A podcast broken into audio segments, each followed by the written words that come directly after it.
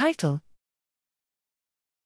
Subsurface deformation of individual fingerprint ridges during tactile interactions.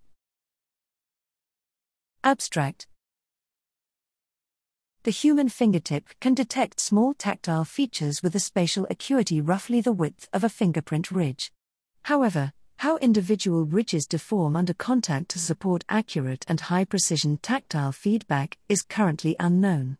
The complex mechanical structure of the glabrous skin, composed of multiple layers and intricate morphology within which mechanoreceptors are embedded, makes this question challenging.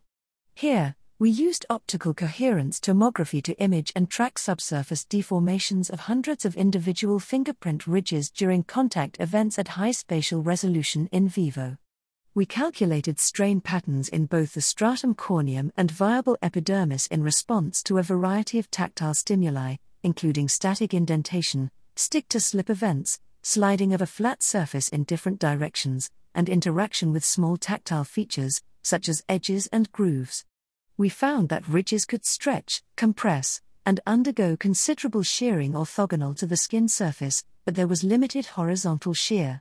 Therefore, it appears that the primary components of ridge deformation and, potentially, neural responses are deformations of the ridge flanks and their relative movement, rather than overall bending of the ridges themselves.